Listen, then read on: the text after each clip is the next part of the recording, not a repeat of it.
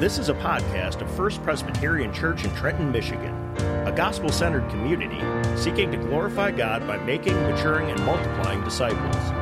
For more information, check out fpchurch.com.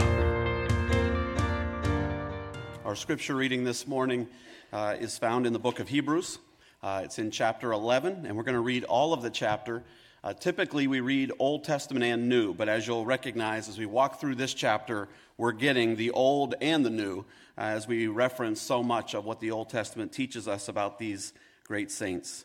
Hebrews chapter 11 and verse 1. Let me begin reading. Hear the word of the Lord. Now, faith is the assurance of things hoped for, the conviction of things not seen. For by it the people of old received their commendation. By faith, we understand that the universe was created by the Word of God so that what is seen was not made out of things that are visible. By faith, Abel offered to God a more acceptable sacrifice than Cain, through which he was commended as righteous, God commending him by accepting his gifts. And through his faith, though he died, he still speaks. By faith, Enoch was taken up so that he should not see death. And he was not found because God had taken him. Now, before he was taken, he was commended as having pleased God. And without faith, it is impossible to please him.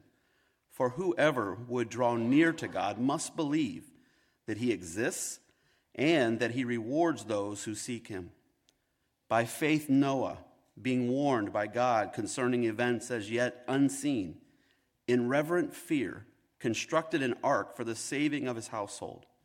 By this he condemned the world and became an heir of the righteousness that comes by faith. By faith, Abraham obeyed when he was called to God out to a place that he was to receive as an inheritance. And he went out not knowing where he was going. By faith, he went to live in the land of promise, as in a foreign land, living in tents with Isaac and Jacob heirs with him of the same promise. For he was looking forward to the city that has foundations, whose designer and builder is God. By faith, Sarah herself received power to conceive, even when she was past the age, since she considered him faithful who had promised. Therefore, from one man, and him as good as dead, were born descendants as many as the stars of heaven and as many as the innumerable, innumerable grains of sand by the seashore. These all died in faith, not having received the things promised, but having seen them and greeted them from afar, and having acknowledged that they were strangers and exiles on the earth. For people who speak thus make it clear that they are seeking a homeland. If they had been thinking of that land from which they had gone out, they would have had opportunity to return. But as it is, they desire a better country, that is, a heavenly one. Therefore, God is not ashamed to be called their God, for he has prepared for them a city. By faith, Abraham, when he was tested, offered up Isaac, and he who had received the promises was in the act of offering up his only son, of whom it was said, through Isaac shall your offspring be named. He considered that God was able even to raise him from the dead, from which, figuratively speaking, he did receive him back. By faith, Isaac invoked future blessings on Jacob and Esau. By faith, Jacob, when dying, blessed each of the sons of Joseph, bowing in worship over the head of his staff. By faith, Joseph, at the end of his life, made mention of the exodus of the Israelites and gave directions concerning his bones. By faith, Moses, when he was born, was hidden for three months by his parents because they saw that the child was beautiful and they were not afraid of the king's edict. By faith, Moses, when he was grown up, refused to be called the son of Pharaoh's daughter, choosing rather to be mistreated with the people of God than to enjoy the fleeting pleasures of sin. He considered the reproach of Christ greater wealth than the treasures of Egypt, for he was looking to the reward. By faith, he left Egypt, not being afraid of the anger of the king, for he endured as seeing him who is invisible. By faith, he kept the Passover and sprinkled the blood, so that the destroyer of the firstborn might not touch them. By faith, the people crossed the Red Sea as if on dry land, but the Egyptians, when they attempted to do the same, were drowned. By faith, the walls of Jericho fell down after they had been encircled for seven days. By faith, Rahab, the prostitute, did not perish with those who were disobedient, because she had given a friendly welcome to the spies. And what more shall I say? For time would fail me to tell of Gideon, Barak, Samson, Jephthah, of David and Samuel and the prophets, who through faith conquered kingdoms, enforced justice, obtained promises, stopped the mouths of lions, quenched the power of fire, escaped the edge of the sword were made strong out of weakness, became mighty in war, put foreign armies to flight. Women received back their dead by resurrection. Some were tortured, refusing to accept release so that they might rise again to a better life. Others suffered mocking and flogging and even chains and imprisonment. They were stoned, they were sawn in two, they were killed with the sword. They went about in skins of sheep and goats, destitute, afflicted, mistreated, of whom the world was not worthy, wandering about in deserts and mountains and in dens and caves of the earth. And all these, though commended through their faith, did not receive what was promised, since God had provided something better for us, that apart from us they should not be made perfect. Two more verses. Therefore, therefore, since we are surrounded by so great a cloud of witnesses, let us also lay aside every weight and sin which clings so closely, and let us run with endurance the race that is set before us, looking to Jesus, the founder and perfecter of our faith who for the joy that was set before him endured the cross, despising the shame, and is seated at the right hand of the throne of God.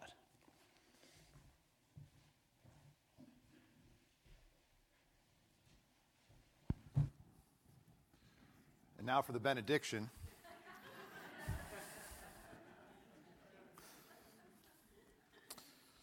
It's good to be back with everybody. It's, uh, it's been, I think, a couple of years since I've been here at the church, other than for a few minutes. But uh, if I haven't met you before, um, been able to join the church in February every year from South Florida. Um, this actually is the first year I got to see my shadow in Detroit. Um, I didn't know you guys had a sun in the wintertime, so that's been kind of nice. But um, I've enjoyed the time, enjoyed the time to teach and um, and, and, it's my pleasure to be here this morning with the text that Aaron selected. I really wanted to do 12 and 13 as well, but he thought this was going to be how small I should keep it down. But um, I've, I've got, um, been teaching on tulip, so the five points of Calvinism. Now we're going to do the seven points of Hebrews. Um, it'll be a number of different things that we try to pull out of the text here. Um, but if we can, before I pray, if we can put up the, we're going to put up the conclusion um, as we get ready to start the, uh, the 12, 1 and 2. And that, therefore, I want to put that out in front of us as we get ready to go. Because I know you've been going through the book of Hebrews, and the book of Hebrews is an exhortation to the church, to a church that's being persecuted, a church that is suffering, and a church of people who are saying, you know what was better? What was better was what I had before. And it was mostly, it was a book of Hebrews, it was mostly Hebrew Christians, and they were turning back to the old faith. And the author of Hebrews is trying to exhort them to stay, to stick it out. And this is a big setup. We've had exhortation, but here's the setup look at everybody who's gone before you. And there's actually a parallel. I don't know if this was intentional, although I suspect it probably was. We know the author of Hebrews was very well educated. We know he was, a, um, he was well educated as a, as a Greek scholar, but he was also well educated as a Hebrew scholar. And if, you if you're familiar with the Psalms, you may recognize that many of the Psalms have this pattern of people who are, the author will be lamenting, it may be David, it may be one of the other authors of the Psalms. They're, they're in a hard time, they're in a, they're in a deep struggle, they're in a time of crisis. And you'll have Psalms that are set up with this starting place of just saying, God, I don't know what to do. This is dreadful. Where are you? I can't see you. And the psalmist will then do something. They'll say, I'm going to remember what you did in the past. I'm going to remember what you did before me. And then you'll have this, you'll have this kind of intentional process of going back and saying, No, I'm going to think of what God has done. And by thinking of what God has done, I'm going to be strengthened and empowered to be able to move forward. And so as we get ready to pray and we get ready to open up 11, let's see here what 12:1 is telling us this was all for and it follows that pattern in the psalm of when we are struggling, when we are in these deep times of crisis, looking back and remembering what God has done so that we can be encouraged and empowered and ready to be exhorted to continue moving forward. And so that's this language we have in 12:1 and 2. Here it is, therefore. So because of everything we're about to hear, therefore, since we are surrounded by so great a cloud of witnesses, let us also lay aside every weight and sin which clings so closely and let us run with endurance the race that is set before us, looking to Jesus, the founder and perfecter of our faith, who for the joy that was set before him endured the cross, despising the shame, and is seated at the right hand of the throne of God. And so, as we pray and as we open up Hebrews 11, let's be doing it with that thought Lord, I'm struggling. Remind me of what you've done so that I can be ready to set aside every weight and to run this race with endurance following you. Let's pray. Father, I pray that you will open up your word to us today. You have uh, you've given us here through uh, the author of Hebrews, you've given us this, this huge testimony to the ways that, uh, that, that faith is powerful and faith is active. And that through it we can please you, through it you will do things through us, through it we can do things that we would never have thought. And through it we can endure suffering and hardship. Lord, you've given us this word to encourage us to carry on and so we pray this morning as we look into your word that we would be exactly that. We would be encouraged, we'd be uplifted, and we'd be given the strength to continue on through whatever struggles and trials you've may, set, you may have set before us. In your name we pray. Amen. So there's a few things here. There's so much. This is such a rich uh, text because every one of these is a story. You know, when, you, when you're preaching, I, I've kind of always gotten if I'd had a consistent critique of my preaching, it's that I don't use enough stories and don't have enough illustrations. And here, so I'm finally given a text and it's all stories. And uh, they're sort of kind of done for me, but we're not going to have a lot of time to dig into all of these stories. But hopefully, if any of them you go, I don't remember that, or Barak, who's that guy? Or uh, you're, you're wondering, and even at the end, there's references to things that aren't in Scripture. They're, they're things that a Hebrew audience would have known. But if you've got your notes in your Bible, go back and look at these because look, the stories the author of Hebrews is reminding you of those stories so that you'll be reminded of what God has done. And if you feel like, I didn't even, I don't know what that is, go back and read so that you can be reminded because that is what God is doing with the past. And it's something we should do with each other. But as we start here in Hebrews 1, um, in the, the very beginning, 1 through 3, we have got something that all by itself could be sermon. And this will happen a few times. But something that's really interesting, and I want you to take note of, and if you're a note taker, uh, you may want to write that down. This is not a definition. It looks like a definition, especially in English, but it's really not a definition. There's some argument about that, but there's not much. When you go back and you look at the language, we're, we're not getting a definition of what faith is, we're getting a statement of what faith does.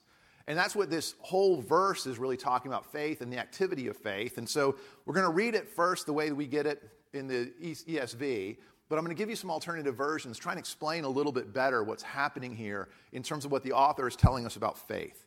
So, Hebrews 1, uh, 11, 1 through 3. Now, faith is the assurance of things hoped for, the conviction of things not seen. Sounds like a definition. For by it the people of old received their commendation. By faith, we understand that the universe was created by the Word of God, so that what is seen was not made out of things that are visible. So it has this sound of definition, and people often use it that way. You know, what is faith? Well, faith is the assurance of things hoped for, the conviction of things unseen. But that really doesn't do well with the language. The language is giving us something more like if you thought about, I was trying to think of examples of this in English. If you said somebody to somebody, confidence is the key to a good job interview. Well, that doesn't give you a definition of what confidence is, it gives you a definition of what confidence does. Or you might think, and uh, this, this isn't, these are not going to be human things. This is human faith. It doesn't have the same external power we're going to hear about here. Um, but I'm now in Detroit, which you guys have made us in Miami. We now are the most sad uh, football fans because you've, you, had, you were the only team that had been longer since you had a victory in a playoff game. And so now we're now at the bottom. But if you think about faith in the Lions or faith in the Dolphins, which I have, it doesn't have external power, but faith keeps me hanging on. Faith keeps me sad every December. faith ties me to this. And it isn't saying what faith is, it's talking about what faith does. And there's a, there's a, there's a, um, a translation, I think, helps us to see that a little bit because what the author of Hebrews is doing is not giving you a definition of faith. He's trying to tell you what faith is in the sense of what it does. And there's a, uh, this is a translation that I found trying to catch that, to try to give it to us a little better in English. Now, faith celebrates, faith is the objective reality. That language of assurance feels like it's a motive. But the author was trying to say, no, this is certain, unlike the Dolphins ever winning a playoff game or the Lions ever winning a Super Bowl, that, that he's saying this is a certainty of things hoped for. Faith celebrates the objective reality, the certainty of the blessings for which we hope. The demonstration, faith celebrates the demonstration of events as yet unseen. On this account, the men of the past re- received attestation by God. In other words, the author of Hebrews is trying to say that the faith that God gives you is a guarantee, it's a certainty of that hope, that future hope. He's trying, to, he's trying to set us up to be ready to go through our life, to know that when God has given us faith, that faith is not just about a feeling like it's, we're going to go to heaven. That faith itself is a kind of demonstration of the certainty that you're His, even when you're feeling very uncertain. These were people that were feeling very uncertain. These were people that were suffering. These were people that were in the midst of hardship and they were walking away. Some of them were so close they were barely hanging on. They weren't feeling assured. If what, if what the author of Hebrews was trying to say is, if as much as you feel good right now about God, you're going to be used powerfully, It'd be a bad message for the audience because this was an audience of people who weren't feeling very good in that moment. He's saying to them, I know you have faith. I was there, and we saw it previously in the book. I've been there. I saw what you did. I know where you've been through. It would have been just in the last few weeks that you would have heard this. I remember. Remember how we gave all our money away? Remember how we helped each other? Faith is real. You have it. And faith is real and it does things. So he's going to go into a list of things that faith does. And the first one, if we turn to Hebrews 11, 4 through 6, the first one really gives us a, a proto gospel, a very early gospel statement. And it doesn't look like that right away. But let's, let's read this, 11, 4 through 6, because we have this idea of faith as a guarantee. And now we're going to have a list of things, and I'm, I'm going to pull out a few ways that God uses faith, things that faith does, ways faith are active. And the first one is to see that by faith we please God. By faith, Abel offered to God a more acceptable sacrifice than Cain, through which he was commended as righteous, God commending him by accepting his gifts. And through his faith, though he died, he still speaks. By faith, Enoch was taken up so that he should not see death, and he was not found because God had taken him. Now, because he was taken, he was commended as having pleased God. And without faith, it is impossible to please him. For whoever would draw near to God must believe that he exists and that he rewards those who seek him. Now, where's the gospel here? When I say that there's a proto gospel here, well, it's in really both of these stories. In the story of Cain and Abel, and interestingly, in the Old Testament, there's the author of Hebrews here is pulling detail out that we don't have clearly in the Old Testament. But if you remember the story of Cain and Abel, they both brought sacrifices to God. And the text doesn't make clear what the difference is. Abel was a, was, a, was a hunter, he worked out in the fields, and so he brought meat. Cain worked the fields, and so he brought the, produ- the produce of the fields. And it says that God liked Abel's sacrifice and didn't like Cain. And then you'll remember Cain then gets angry about that and turns against Abel and kills him. And that's part of Abel being able to still speak here is because we remember that story. We know this early story. But Genesis really doesn't explain very clearly what the difference is. Well, the author of Hebrews is giving us that difference. Both of them did a godly thing. Both of them did a thing that we're called to do. Both of them brought sacrifices. A lot of people do a lot of work to try to figure out what was wrong with Cain's sacrifice. Maybe it wasn't first fruits. A, there, there were early Jewish speculations about what the problems might have been. Maybe Abel did it more. Maybe it's because Abel's were bloody. We, there's, not, there's not clarity in the text, so people have speculated. Well, the author of Hebrews is giving us a very simple answer. Both men did godly things, they brought sacrifices to God, but only one of them was acceptable. It was the one that was brought by faith. See, many of us struggle with this. You may be one of those people who still, even though you've been in the church for years, you still want to make Christianity into a religion of doing things to be acceptable to God. So that I'm going to bring my sacrifice, and by bringing my sacrifice, then if I do it well enough, God will accept me. Cain and Abel both brought sacrifices. And there's nothing in here, there's nothing in the text that says Abel did it any better than Cain. But Abel did it out of faith. And it was acceptable not because Abel was acceptable because of what he did. It was acceptable not because it was done so well. It was acceptable because it came out of faith. And that's the message of the New Testament, the message that Christ gives, and the message that we need to be reminded of. And if we've never really heard it again, to be reminded to, to hear for that very first time that it's not about the acceptability of our works. That being acceptable to God is not about the acceptability of our works. The, being acceptable to God is about the faith that He's given to us as a gift, and that being one of the realities, those objective realities of that faith, that God gives us faith, faith in Jesus Christ who did the work for us, so that it's by His work that our work becomes acceptable because we are acceptable. Abel's sacrifice, the sacrifices of the church, the exhortation that we're going to be given come and serve. This, this book is strong on obey, but it's not obey so that you can be acceptable to God. It's right here. It's because you have been made acceptable to God, because you have been saved, because you do have faith. Bring your sacrifices, and they will be acceptable. You will be pleasing to God because He has made you pleasing. If that, that gospel is unfamiliar, be reminded of it. Hear it now for the very first time. Christ is not calling you to do better so that he can love you, he's calling you to be loved so that you can do better. There's no getting there. There's no working hard enough to be acceptable to him. There is no thing you can do well enough that, like Cain, you could finally say, Here, I did it, and then God will love you. It's only because you turn to Christ and say, Please, I've got nothing. I can bring nothing. Will you love me? Will you call me? And then in that act, he is faithful to redeem and he will give you faith. He will make you righteous. And then the sacrifices are acceptable to him because of the faith that he has given to you. And like Enoch, who, was, who disappeared, like Enoch, who by faith just was removed, didn't have to go through death. Like Enoch, by that faith, we will be preserved from death. You will be preserved from death. Not because you're able to do it. Enoch didn't have anything that he did that earned being prevented from death, that earned being taken up, that earned being taken directly to heaven. He's one of two people that we have in Scripture who just poof,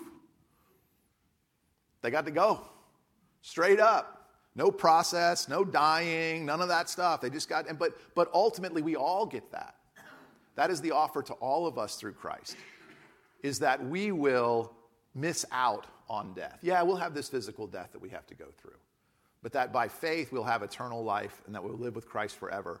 And Enoch is a symbol of that, a sign of that, something we could never do ourselves. So by faith, by faith, we can please God. The text also in many places, and we're going to look at 11, 8 through, or 11, 8 through 10, one of the things the text is also going to tell us is that by faith we can obey. By faith we can obey. This is a big theme. We're going to look at just Abraham, but you'll see it in several places as you go read through the text. By faith we can obey. Enoch and Abel did things that were above and beyond their ability. This is now saying when we have faith, we're actually empowered to be able to obey God in this life. By faith, Abraham obeyed when he was called to go out to a place that he was to receive as an inheritance. And he went out not knowing where he was going. By faith, he went to live in the land of promise, as in a foreign land, living in tents with Isaac and Jacob, heirs with him of the same promise. Notice, Abraham, it's including in the text the idea that Abraham didn't know where he was going. He didn't know what was going to happen when he was going to get there, and it really wasn't that great when he was there. He went to the promised land and he lived in tents. And we don't have the same call, generally speaking, in our lives where God has said, hey, go to that place directly to us. But through Scripture and through the book of Hebrews, through the overall testimony of the Word, we have calls to obey. Calls to obey where it looks like if I do what God calls me to do, I don't know what's going to happen. I don't know where this is going to end up. I don't know if it's going to go well. And as we're being exhorted here, we're being reminded yeah, God told Abraham the same thing. He said, Go and do this and trust me. And in the end, I will work good out of it. And that that is this call that we have here is that by faith we can obey, we can cling to God. Remember, these are people who were struggling. They wanted to get out, they wanted to leave, they were leaving. The author of Hebrews is saying, Don't go. This isn't obey hey, this is going to be great. And we're going to see that, boy, at the end of this text. This is obey, clinging to God, saying, You'd better be there. I trust you. I've given my life to you. I am, I am relying on you to make this good. And I may not see it for a long time. I may not see it ever in this life. But I am going to trust you and rely on you because by faith I have that certainty of the things to come. And the author of Hebrews will use this again in the next um, in chapter 12. The next two weeks, you'll have this picture of heaven and remembering that picture of heaven. If we go to Hebrews 11, 11, and 12, so faith, by faith we can please God. By faith, we can obey God. Now, this is really the good stuff. This is almost kind of like the Marvel movie stuff. By faith, we can be used for the impossible. We get little superhero stuff in, in Hebrews 11, and that's the kind of the fun part. God can use us for what is impossible. Enoch went to heaven. We have several examples of it. Here's the one from Sarah and Abraham. And remember, this is not just about the nation, but this is the nation through which Christ came to us, through which redemption has been worked for all of humanity. And Sarah and Abraham were 100 years old, a little over in Abraham's case. They were old. And they knew there's no way. But God can use, by faith, God used them. And remember, they weren't like, yeah, I know what's going to happen. They laughed. They laughed at the idea that God would do this. By faith, Sarah herself received power to conceive, even when she was past the age since she considered him faithful who had promised. Therefore, from one man, speaking of Abraham, and him as good as dead, were born descendants as many as the stars of heaven, and as many as the innumerable grains of sand by the seashore. God used these people of faith, and we as people of faith can be used in ways that are to us impossible. Now, in this case, it really was impossible, and it's not, this, is not, this text is not telling us all to be, expect to be used in miraculous ways or expect miracles to happen in our life, but that by faith we can continue to hope that God can work the impossible out of us. That the impossible is possible by faith. And then as we close out chapter 11, we've got verses 32 to 38. I want you to hear this and kind of listen for it because there's, there's it's, it's an interesting rhetorical decision that the author chose to use because he's done so many good stories. Abel, like, Abel was the only one that was a little bit tough. But we're going to have kind of this triumphant, it's going to build this crescendo of really, really good stuff. But remember where the people uh, in the, in, the, in the book of Hebrews, this audience, remember where they are. They're suffering. And so we're going to have this crescendo of what's awesome about faith. And then you can almost hear kind of the screech of a record player. Like, when it switches gears and all of a sudden right in the middle of this it's going to go to wait wait wait this is not the stuff i want. This is not what i came to hear. So let's hear 1132 through 38 by faith we can triumph and by faith we can endure. And what more shall i say?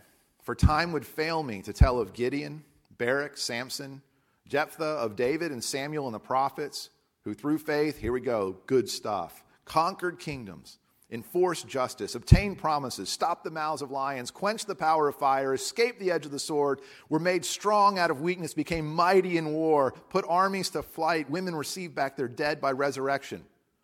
Some were tortured refusing to accept release so they might rise again to a better life. Others suffered mocking and flogging and even chains and imprisonment. They were stoned, they were sawn in two, they were killed with the sword.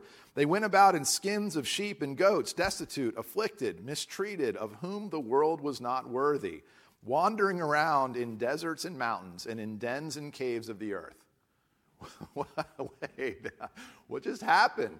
I was supposed to be going back and hearing all these like triumphant stories to get me ready to go. And there's these big triumphs, and we have all this triumphant stuff. And then all of a sudden, the author just shifts to by faith, look at all this great stuff, by faith, great stuff, by faith, great stuff. And you know, you might get sawn in two, you might get killed, you might go about completely destitute, you might live in caves, you might get tortured.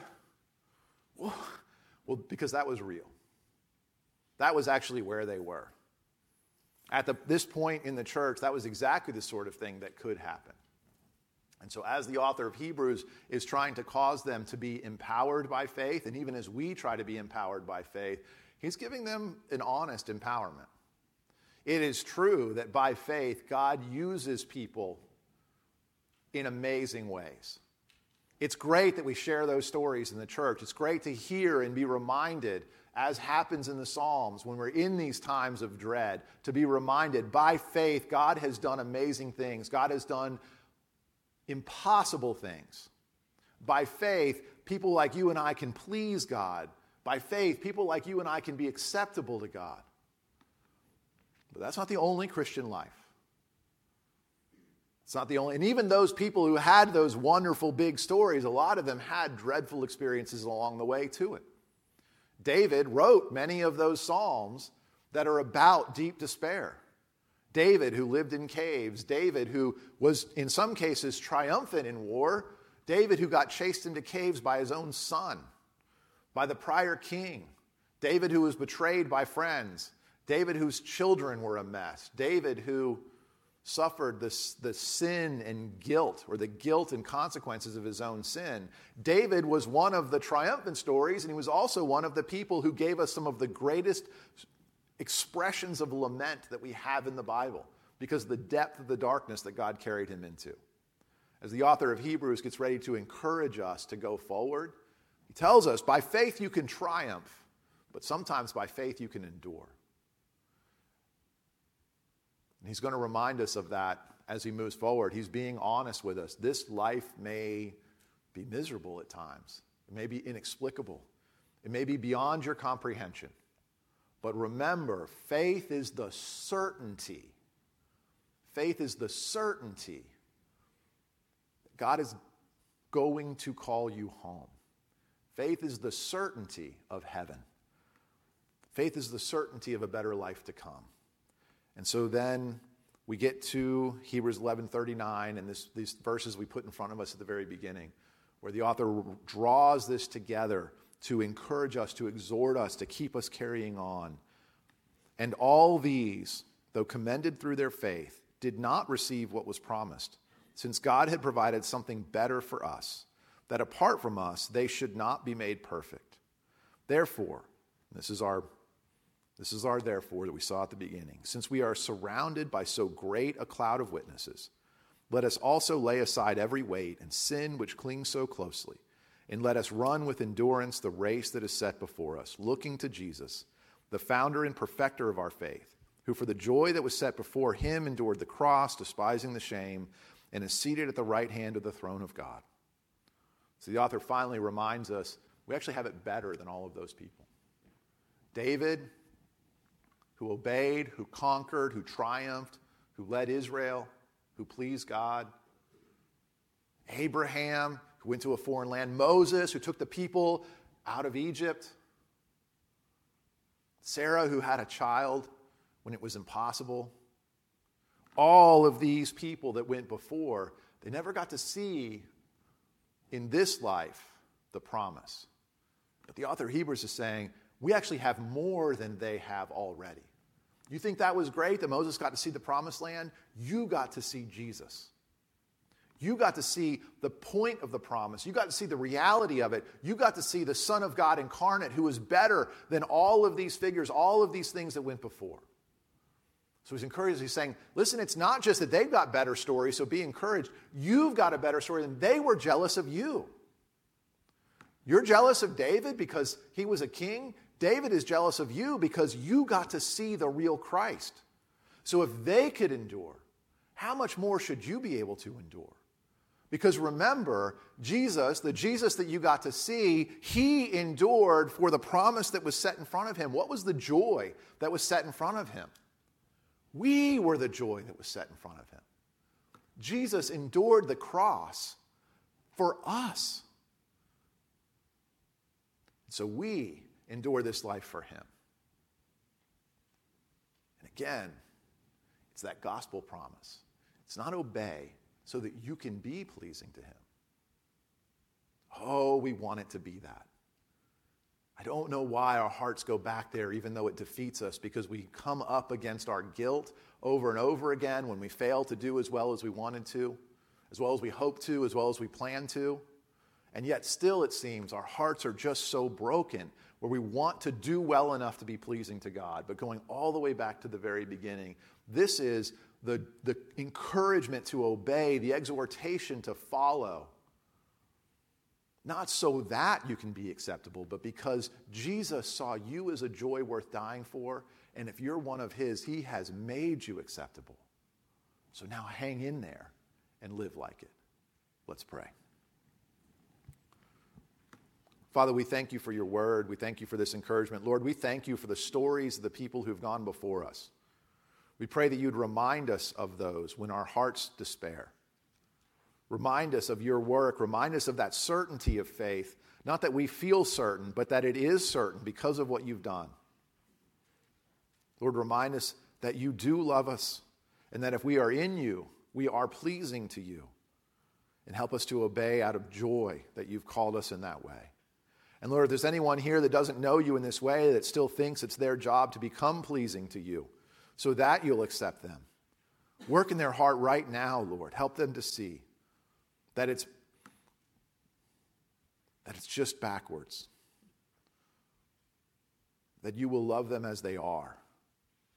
That right now, by clinging to you, by calling on you, you will make them whole and make them righteous, that you will love them, and that you'll call them into this, this body of broken people called the church to endure and to serve out of joy, knowing the hope that is to come. In your name we pray. Amen. This has been a podcast of First Presbyterian Church in Trenton, Michigan. For more information, please visit us online at fpchurch.com.